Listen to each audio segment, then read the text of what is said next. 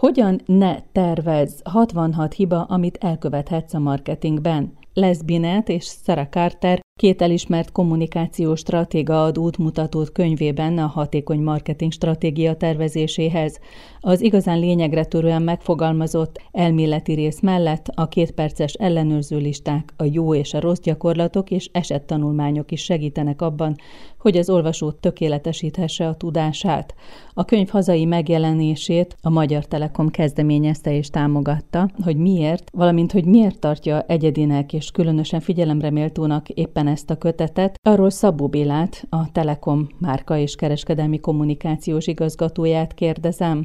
Hát azért, mert elég sok mindent olvasunk, nézünk folyamatosan, és ez a könyv ez úgy tűnt, mintha ezeknek a többfelől érkező, több forrásból érkező információknak egy ilyen nagyon jó összefoglalója lenne. Ez a Hogyan ne tervezzünk könyv, ez, ez egy nagyon hasznos, praktikus összefoglalója egy csomó olyan tudásnak, ami most jelenleg a marketing, márkák és a kommunikációs világban megvan, úgyhogy azt gondoltuk, hogy olyan könyvet adunk ki, fordítunk le, ami praktikusan használható a szakmának, hogy ne csak egy teória legyen, abból el is sok van lefordítva már, hanem legyen egy ilyen gyakorlatorientált kézikönyv is, ami az elméletet nagyon szépen dolgozza fel. Ebből szerintünk hiány van ebből a fajta gyakorlatorientált kézikönyvből a piacon.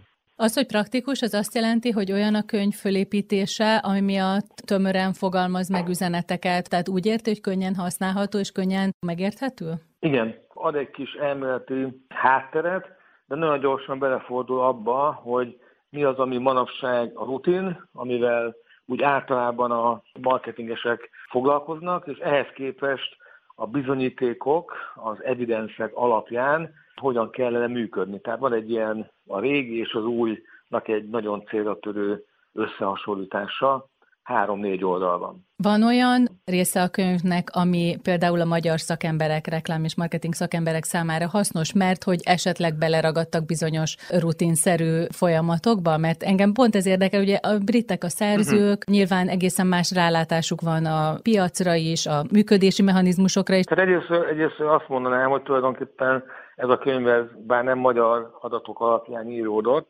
de ez a globálisan minden ország eh, marketingese által, így a magyarok által is tökéletesen hasznosítható. És hogy Magyarországon mi, mi az, ami ebből használható? Hát azt kell mondjam, hogy minden. Ki hogyan áll tulajdonképpen a szakmai fejlődésében, ki hogyan viszonyul a marketinghez, mint szakmához, azon múlik, hogy milyen mértékben mond ez újat, de azért úgy minden egyes témában, amit felvet, ami 66, szerintem hoz újdonságot. Tehát én ki tudok emelni egy párat, ami, ami nekem fontos volt. Van többféle megközelítés is. Azzal indítanám első körben, van egy ilyen, úgy, ami a könyvet átlengi, és ezzel volt nekünk elég sok problémánk, hogy hogyan is fordítsuk le. Ez a angolul az effective és az efficient közötti különbség. Mi találtunk erre egy jó megoldást szerintem, hosszas gondolkodás után a hatékonyság és a hatásosság különbsége. És akkor ez azért fontos, mert nagyon nem teszünk különbséget ebben a kérdéskörben úgy a napi munka során, általában hatékonyságról beszélünk, és akkor az van, hogy a hatékonyság ez egy mennyiségi mérőszám, tulajdonképpen azt nézzük meg, hogy mennyire értük el a céljainkat, a hatásosság pedig azt mondja el, hogy hogy a célok azok eléggé impresszívek voltak-e, illetve a célok elérése során milyen hatást tudtunk elérni a márka és az egyéb fontos téma szempontjából, és ezzel kevesebbet tudunk foglalkozni, a, a mérőszámaink is elsősorban a hatékonysághoz kapcsolódnak, nem annyira a hatásossághoz, és ez átlengi az egész könyvet, és ebből le lehet vezetni egy csomó olyan rutin szegést, ami, ami a könyvben így megjelenik. Például volt nekem egy ilyen fontos különbségtétel. Mondok egy párat egyébként, ami nem egy ilyen logikai rendben működik. Ja. Például van a,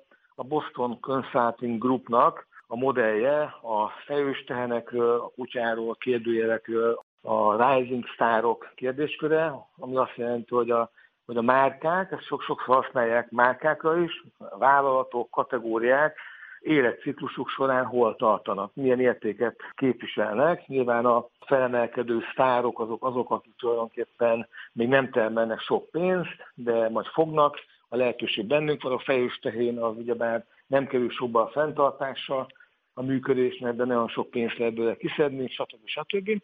Ez egy nagyon elterjedt modell, mindenféle kategóriában használjuk, mindenféle témára, és ott a fejős tehén állapot, ez egy jó állapot, mert azt jelenti, hogy sok pénzt lehet termelni, és magas a bevétel. És az a könyv azt mondja, hogy ez egy rossz modell a márkák működése szempontjából. Abban az esetben, hogyha egy márkáról azt gondoljuk, hogy jó neki a fejős tehén állapota, akkor tulajdonképpen rögtön halára is ítéltük a márkát, mert a fejős tehén státusza az olyan, hogy nem kell nagyon, nem érdemes nagyon investálni a fejős tehénbe, mert már eljár felette az idő, de még mindig sok pénzt termel, ezért nyomni kell, ki kell szipolyozni, amennyire lehet, és majd jön valami új, a Rising Star, amire viszont a, az erőforrásodnak egy egyre növekvő részét kell szentelni. És ez azt jelenti, hogy a márka szempontjából, a márkában nem investálunk, a márka az tulajdonképpen csak egy kommunikációs fogalom, van logója, színe, megjelenése, használjuk ilyen módon, de egyébként nem törődünk vele, hogy mennyire fejlődik, milyen értéket képvisel, nem törődünk azzal, hogy a márka az tulajdonképpen egy üzleti eszköz, ugyanolyan, mint az árazás vagy a termékfejlesztés. Ezért halálra ítéljük, mert, mert eljár felette az idő, megöregszik, idejét múltán válik. Például ez egy, egy tipikusan olyan rutin, amivel szerintem érdemes sokat foglalkozni, hogy hogyan kell eh, elhagyni. Akkor van például olyan is, hogy eh, hogyan választanak az emberek márkát, az is egy fontos téma, ami az egész marketing működést átlengi. Ugye van egy ilyen, egy ilyen gondolkodási mitosz, ami ezt körüllengi, hogy az emberek sokat gondolkodnak azon, hogy melyik márkát válasszák. Tehát, hogy a marketingesek ezt gondolják, vagy a reklámszakemberek ezt gondolják a fogyasztó, vagy a vásárlóról, hogy sokat gondolkodnak rajta. Hiába mondjuk azt, hogy aztán mindenki tudja, hogy ilyen érzelmi alapon hozunk döntéseket, de mégis ahogyan működünk, minthogyha ezt így elfelejtenénk, vagy nem vennénk komolyan. Ezért nagyon sok üzenetet próbálunk átadni a reklámjainkban. Ha megnéz valaki egy óriás plakátot, az tele van írva nagyon-nagyon sok üzenettel, az eseteknek a 80-90 százalékában befogadhatatlan. Ez azt feltételezi, hogy az emberek akár meg is állnak elolvasni az órás plakátot, hát biztos, hogy nincs így, uh-huh. de ugye ezt elmondhatjuk a márkának bármelyik működésére, hogy túl sok racionalitást feltételezünk az emberekről, van ez a System van, az első rendszer, System 1, a System 2 a működése, hogy hogyan működünk, ugyebár Nobel-díjas Daniel Kahneman hozta ezt most nagyon a figyelem középpontjába, hogy a, az első rendszer alapján működünk, az egy nagyon ilyen autopilot rendszer, tehát sokat nem gondolkodunk, rutinok alapján döntünk, és ugyanez igaz a márkákra is. A márkák kapcsán sem nagyon sokat ügyezünk azon, hogy melyik márkát válasszuk. Ebből következik egy csomó minden. Például a következő ilyen rutin, hogy túl sok fontosságot tulajdonítunk az üzeneteknek, most mondjuk így általánosságban, hogy mit mondunk el az adott termékről vagy márkáról, mennyire egyedülálló ez az üzenet. És hogy minden megteszünk annak érdekében, hogy bármink is van, ezt a fajta egyedülálló üzenetet meg tudjuk fogalmazni. Pedig tulajdonképpen az emberek ez alapján, amit az előbb mondtam, hogy nem sokat gondolkoznak azon, hogy melyik márkát válasszák. Nem feltétlenül kell nekünk minden esetben még akkor is, ha nincsen semmi egyediség vagy egyedülállóság a termékben vagy szolgáltatásban, ezt megfogalmazni. Néha az, hogy hogyan mondjuk ezt el, az különbözik, az lesz más, az lesz tulajdonképpen valamilyen módon egyedi, az többet számít, mint az üzenetnek a, az egyedülállósága. Ez a differentiation és a distinctiveness közötti különbség, hogy nagyon sokszor, hogyha nincs a termékben valami újszerűség, újdonság, akkor nem kell azon ügyezni, hogy ezt mindenképpen beletegyük, elég csak az adott esetben az adott kategóriának az általános üzenetét nagyját tenni oly módon, ahogyan azzal még nem találkozott a fogyasztó. Számos megdöbbentő megállapítása van a két szerzőnek a márka hűséggel kapcsolatban, a kérdőívekre adott válaszok megbízhatóságával kapcsolatban, a marketingesek és reklámszakemberek vásárlókról alkotott képével kapcsolatban, meg hogy hogyan hozzák meg a döntéseiket akár egy vásárlás előtt. Szóval, hogy mennyi tévhit van. Igen, ez abszolút megdöbbentő. Ez szerintem úgy jött létre ez a sok tészít, hogy idővel, és ez nem, nem nálunk, tehát hogy a marketing működése során, ezek idővel rárakódtak egy-egy témára ezek a tészítek, kanonizálódtak, és ezeket adjuk tovább. Tehát a marketingben van egy, egy nagyon érdekes működés, hogy ez nem, ez nem egy tudomány tulajdonképpen, ez egy best practice tehát hogy, hogy mindenki igyekszik a, a jó működő példákat felhasználva menedzselni a saját dolgát, ami jól működik ott, az jól működik itt is, úgy általában ezek a elfogadottságok, ha ezeket mondja egy nagy márka, vagy egy globális márka, akkor nekem is jók lesznek, tehát ez ezért van. Mert hogy ilyen hiedenek alapján történik a marketing kommunikációnak a menedzsmentje, és nem pedig úgymond ilyen evidence-based alapon, tehát nem bizonyítékok alapján, és ez nem a kutatásokat jelentik a bizonyítékok, hanem elemzések. Tehát mm. azt mondja ez a két szerző, hogy ők megvizsgáltak nagyon hosszú idősorokat, adatsorokat, 10-20 évet is akár, és ebből vonták le a következtetéseket, amik tulajdonképpen tényszerűek.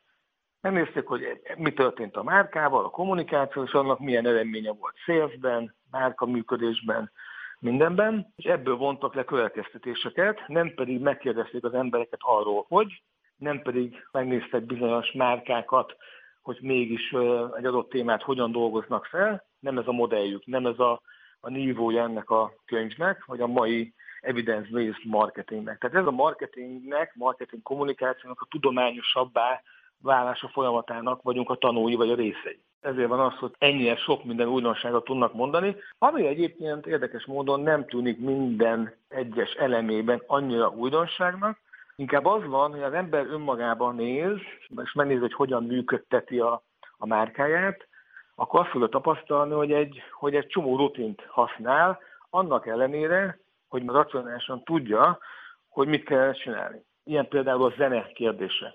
Tudjuk, hogy a zene egy tévéreklámban, egy rádióreklámban kiemelkedő fontosságú. Tehát, hogyha van egy jó zenéje ezeknek a reklámoknak, akkor évekig meg tud maradni az emberek fejében. Volt egy csomó, most nem hivatkozok meg más márkákat, de van egy csomó olyan márka, akinek a zenéje, hang, dizájnja az emberek fejébe beleégett tulajdonképpen. Tehát a, a zene az ilyen, így működik. Tehát egy-egy dallam, amit reggel hallunk, egész nap végig tud bennünket követni, és ezzel mégsem foglalkozunk eleget, amikor mondjuk egy tévéreklámot létrehozunk. Mindig azon ügyködünk, hogy hogyan tudnánk az adott üzenetet a lehető legjobban megfogalmazni, és hogyan tudnánk legjobban vizuálisan dramatizálni. Hogy pontosan mit is hallunk, mi az, ami megfogja az embereket, például a zene, azzal csak nagyon soká, ha egyáltalán foglalkozunk. Nagyon sok stock zenét használunk, konzervzenét, vagy akár lemásoltatjuk zeneszerzőkkel valamelyik nagyon ismert zenét, ami nyilván olyan kicsit béna, olyan is, meg nem is. Tehát, hogy ezekkel nincs elég pénz, energia és időszámba például erre az egy kis elemre, aminek viszont nagy a hatása. Igen, ez nagyon érdekes, hogy mennyire az érzelmekre és az érzetekre és az ilyen típusú impulzusokra hagyatkozik az ember, amikor megjegyez egy reklámot. Mondok egy példát. Valamilyen szinten mindenki találkozott, aki ezzel a témával, szakmával foglalkozik, az a Cadbury nevű angol márkának a Gorilla című reklámja, ami egy doboló gorillát mutat, vagy azt, azt látjuk a reklámfilmben, a Genesisnek azt hiszem a zenéjére. És hogy tulajdonképpen így történik a reklámban, és az üzenet a végén ez elmondódik, de, de hogy nincs így direkt viszonya az üzenetnek ahhoz, hogy mit látunk. És mégis ez a kampány, ez nagyon, nagyon jó eredményeket szült, szélz eredményeket adott a, a márkának. Nem tudták megismételni ezt még egyszer, mert valószínűleg rossz következtetéseket mondtak le, vagy rossz, rosszul próbálták azokat újra akcióba lendíteni, de ez az egy reklám, egy teljesen oda nem illő gorilla dobol, jól működött, és ez a következő ilyen rutin ellenességet, vagy tévhit elosztatás hozza be, hogy igenis a reklámokban a nonsens, az irreleváns, vagy az irracionális tök jól tud működni. Tehát nem az egész reklámnak kell tökéletesen irrelevánsnak, vagy oda nem illőnek lennie, de van egy reklámban valami olyasmi, amit tulajdonképpen nincs semmilyen stratégiai, üzenetbeli szerepe, de mégis valahogy a másságot hozza, nagyon jól tudja működtetni magát, az értékesítést is. Az emberek jobban emlékeznek az adott márkára, a döntési helyzetben vannak, és tudattalanul a System One kapcsán kell meghozni a döntésüket, akkor ez a fajta mentális elérhetőség, hogy beugrik a márka, a nonsens furcsa dolog miatt akár, akkor így jobban működtetjük a márkánkat, meg az értékesítésünket, mint egy ilyen hagyományos, racionális reklámmal, ami arra épít, hogy az ember majd be fogja idézni, miközben vásárlási helyzetben van, az üzeneteinket, a racionális üzeneteinket. Ez nem így működik. Mennyire el tudja egyébként egy hazai marketing szakember, reklámszakember használni ezt a könyvet, mondjuk a piaci viszonyokat illetően? Tehát amikor arról írnak a szerzők, hogy hogyan kezelje mondjuk a vetétársait, vagy a hasonló termékeket előállító és népszerűsítő más cégeket, azokhoz hogyan viszonyuljon egy cég. Szóval, hogy egyáltalán a márkák egymás között, hogy ebben mondanak újat? Mondanak, mondanak, persze. Az egyik az az, ami konkrétan a könyvben is benne van, hogy ilyen Mephisto keringőnek hívja a szerző páros, azt, hogy nagyon erőteljesen a nagyokra figyelnek a nagymárkák, mert hogy tőlük várják a, a piaci helyzetüknek a veszélyeztetését, ezért ezek a nagy márkák nagyon hasonló dolgokat kezdenek el csinálni, nem hagyják, hogy a másik elmenjen egy témával, leutánozzák. Erre például nagyon sok kategóriát nálunk is szuperül hozza a példákat, hogy nagyon nagy különbség nincsen tulajdonképpen így a működés, a termék vagy szolgáltatás tekintetében az egyes márkák között. Viszont néha jön egy ilyen, ez, a fajta diszrupció, tehát a felforgató kisebb márka, aki akár azért, mert, mert kicsiségénél fogva egy speciális szegmensre fókuszál, vagy egy újfajta működési modellt hoz be, modellt, vagy a, az adott kategóriában a, a, a funkcionális működésnek egy, egyszerű, olcsó változatát hozza például, nagyon meg tudja rendíteni a nagymárkáknak a piaci pozícióját. Ezek elsősorban ilyen nagy globális eh, példák vannak, de, de szerintem igaz ez tulajdonképpen akkor, amikor bejött akár a Vodafone 1995-ben a piacra hirtelen nagyon markáns szereplő vált, nem figyeltek rá talán annyira a, a nagyok, mint lehet, hogy kellett volna, tehát ezek például egy ilyen, ilyen is van, hogy érdemes arra figyelni, hogy a nagymárka mindenkit megszólítson, mindenhová eljusson a figyelme, tanuljon a piaci történésekből, ne csak a nagyobbból. A másik oldalon úgy lehet erre válaszolni erre a kérdésre, hogy van-e lehetőségünk nekünk ilyen típusú stratégiai változtatásokat megtenni ezen a mai magyar piacon, ahol nagyon sok márka tulajdonképpen a, globális központoknak a utasításai mentén kénytelen működjön, hogy milyen, milyen mozgástere van. És azt gondolom, hogy, hogy ebben a könyvben megint csak egy csomó olyan téma van, ami igenis még egy ilyen viszonylag limitált stratégiai környezetben is használható. Mert van mindenkinek van egy kis mozgástere, hogy melyik központi reklámot használja, hogyan menedzselje a médiát, mire fókuszál. Itt például a szegmentációnak is van egy érdekes, mindenre van egy egy gondolata ennek a könyvnek. A szegmentáció fontos, tök jó, de nem feltétlenül úgy érdemes használni, hogy hogyan tegyük magunkat fókuszáltabbá, hanem pont ellenkezőleg, hogyan lehet ezt a szegmentációból fakadó tudást arra kihasználni, hogy minél több embert érjük el.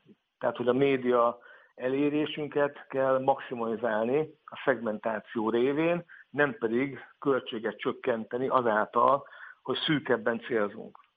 Mert ennek az alapvető, ennek az alapvető stratégiai mondása az, hogy a márkák szinte csak attól nőnek, hogyha a penetrációt növeljük. Tehát, hogy minél több ember tud a márkáról, a, a, a márkának a, a működéséről, a termékeiről, minél többen kezdik el kipróbálni, használni, és minél több embert tudunk folyamatos vásárlóvá tenni, úgy, hogy nincsenek igazán hűséges fogyasztók, mert minden fogyasztó egyszerre több márkát is használ, és tulajdonképpen a fizikai és a mentális elérhetőségtől függ szinte csupán az, hogy ki melyik márkát vagy, vagy terméket veszi meg.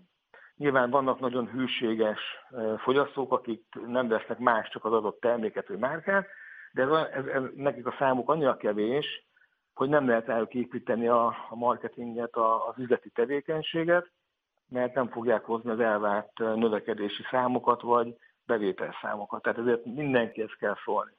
Kezdőknek, tehát azoknak, akik a marketing szakmában szeretnének elhelyezkedni, ezt tanulják, ezzel szeretnének foglalkozni, hogy nekik hasznos-e ez a könyv, és hogy a tervezés kérdése, ugye az azért érdekes, mert nagyon sokat beszélünk üzleti könyvek kapcsán arról, hogy annyira fölgyorsult minden, hogy erre mintha nem lenne elég idő, a stratégiát nem tudják megfelelően kidolgozni, hanem csak reagálnak, reagálnak, és ebben a könyvben ez nagyon fontos. Tehát, hogy azt akartam kérdezni, hogy a kezdők tanulhatnak ebből a könyvből, és például ez a tervezés szakasz ön szerint ez érdekes-e? Hát a tervezés szakasz sokféle szempontból is fontos. Egyrészt, hogy jó célokat próbál meg megfogalmazni, ne csak a fél legyen a célkitűzés, hanem építsük fel, hogy tulajdonképpen ahhoz, hogy a fél jó legyen, az mind keresztül kell meggyőznünk az embereket, mit kell befolyásolnunk, milyen viselkedést kellene átváltoztatnunk. Ezek nem olyan könnyű megválaszolni ezeket, mert nincs feltétlenül adat erre, vagy nem feltétlenül, a, aki megfogalmazza az igényt, hogy valami történjen, nem biztos, hogy nála van meg az az információ. Ez a tervezés egyik momentum, a másik pedig az, hogy a stratégiai működés az ugyebár az egész könyv szerintem erről szól, hogy minden egyes pontján mondjuk az értékesítési folyamatnak, vagy a márkaépítésnek, vagy a kommunikációnak, bárminek, stratégiai módon kell hozzáállnunk ezekhez a folyamat elemekhez, nem rutinból. Hogy kikerüljük a rutinokat, megkérdőjelezzük azt, hogy mit miért csinálunk. Csinálhatjuk, úgy, hogy eddig, de ha tudatosabbak vagyunk, akkor biztos, hogy jobban tudunk reagálni a különböző helyzetekhez, jobban tudjuk azt, hogy mit miért csinálunk, kontroll tartjuk a fejlesztéseinket, ez a stratégia az tulajdonképpen, amikor meghatározzuk, hogy hova akarunk eljutni. Ez a célkitűzésetől picit ellép, ez egyfajta ilyen intuitív jövő alkotás, ami nem tud számokra támaszkodni, mert ez nem egy ilyen extrapolációja a meglevő adatoknak, hanem van benne egy ilyen intuitív ugrás, hogy mi lenne akkor, hogyha ide jutnánk el, és ennek nyilván valami fajta köze van a jelen valósághoz, vagy a múlthoz is akár, de van benne egy ilyen, egy ilyen ugrás, egy ilyen bakugrás, vagy leap. Meg kell találnunk, és ez a stratégiai működés másik oldala, az oda vezető utat, hogy hogyan lehet azt elérni, mit lehet célul kitűzni, hogy oda elérjünk. Tehát van egy ilyen, ilyen oldala is ennek. És akkor a kezdők hogyan tudnak ez, ezzel a könyvvel kezdeni bármit, szerintem úgy, hogy kapnak támpontokat. Ez nem olyan könyv, hogy elolvastuk, és aztán szevasz, ez bármikor vissza lehet térni. Tehát aki kezdő, ad egy löketet ahhoz a tanulási folyamathoz, amit elkezd, hogy hogyan is nézzen rá bizonyos témákra, tudatosabban menjen bele egyes témák feldolgozásába, tanulásába, esetleg hozzányúljon a könyvhöz, amikor kétségei vannak, vagy a jó kérdéseket tudja feltenni, amikor belefut abba például, hogy nem feltétlenül ugyanazt a véleményt fogalmazza meg magának, mint amit kap akár a főnökeitől, legyen egy, egy biztosítéka arra, hogy igenis fel lehet tenni azt a kérdést. Még akkor is, hogyha esetleg rosszul viszonyulnak a kérdéséhez, azt szerintem azt jelenti, hogy nem jó helyen van. Csak esetleg a fejlődése szempontjából újra kell gondolnia, hogy éppen mit csinál, mivel foglalkozik tulajdonképpen támogatnak egy ilyen könyvet, ami másoknak is megtanítja azt, amit önök tudnak? Egyrészt még meg szeretném mutatni, hogy a Telekom az, aki élen jár a fejlődésben, és a legmodernebb technikákat, eszközöket, tudást alkalmazza. Ennek van egyfajta employer branding oldala, tehát hogy hozzánk jöjjön a fiatal, vagy a már meglevő tehetség dolgozni. A másik oldalon pedig azt gondoljuk, hogy ha piac színvonal megemelkedik, akkor mi bízunk abban, hogy mi mindig élen járva sokkal könnyebben tudunk újszerű, innovatív gondolatokat, kampányokat bevinni a köztudatba. Tehát ha, ha mindenki elkezd a könyv alapján, vagy akár nyilván bárhogyan, eh, bátrabban, haszon és értékorientáltabban működni, minden cég, minden vállalat, akkor szerintem a társadalomnak tulajdonképpen a fejlődése is bekövetkezik, abban a szempontból, tudatosabbak válnak a fogyasztók, szofisztikáltabb információk után mennek, és ezzel tulajdonképpen segítenek bennünket ahhoz, hogy akár komplexebb termékekkel tudjunk előjönni. Nyilván a pandémia sok új helyzetet teremtett, és nagyon sokan a marketing költségeken fogtak vissza, vagy egyszerűen meg is szűnt, nem költöttek marketingre, és itt azért a szerzők azt mondják, hogy ez, ez nem lehet opció. Nagyon egyszerű erre a, erre a válasz, hogy miért mondják ezt, mert ezt olvasták ki az adatokból. Tehát ez a tény, hogy, hogy tulajdonképpen azok a márkák, akik bármi is történik, mindig nem fogják vissza a költéseket. Ez nem azt jelenti, hogy ez nem egy médiavállalati könyv, hogy, hogy abból az aspektusból beszél, hogy mindig költsünk. Nem, ez, ezek tények. A másik az, hogy tulajdonképpen ennek van egy ilyen komplexebb megközelítése, hogyha úgy nézzük, hogy a márka az nem csak egy ilyen design elem, hanem ha most ilyen stratégiában nyúlok hozzá, akkor azt mondhatjuk, hogy tulajdonképpen a jövőbeli keresletnek a letéteményese, tehát a márka az a üzleti eszköz, ami a jövőbeli keresletet megteremti. Tehát az emberek, ha jól viszonyulnak a márkához, ismerik, tudják, miről szól, eszükbe jut a megfelelő pillanatokban, akkor azt jelenti, hogy a jövőben is fogják, fognak a fogyasztók keresletet támasztani a termékek, szolgáltatások iránt.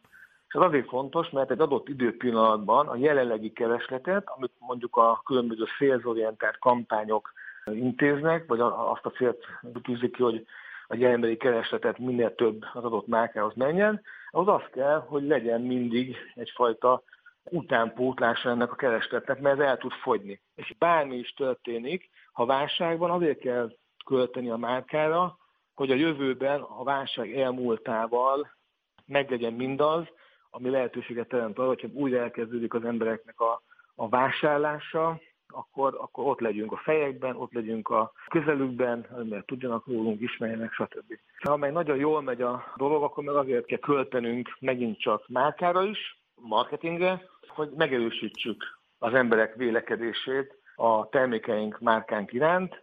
Tehát, hogy ez nincs opció arra, hogy, hogy miért kellene megvágni a költéseinket. Lehet csökkenteni, lehet átstruktúrálni, de az a mai világban, ami egyfajta kulturális kapitalizmusként lehet leírni, ahol továbbra is a fogyasztás az a vállalatok működésének az alapvető elve, ezért fontos, hogy mindig menedzseljük azt az egyen fokozódó zajban és egyre növekvő márka cunamiban, hogy bennünket válasszanak. Szabó Bélával, a Telekom márka és kereskedelmi kommunikációs igazgatójával beszélgettünk Les Binet és Sarah Carter Hogyan ne tervez, 66 hiba, amit elkövethetsz a marketingben című könyvéről, ami a HVG könyvek kiadó gondozásában jelent meg.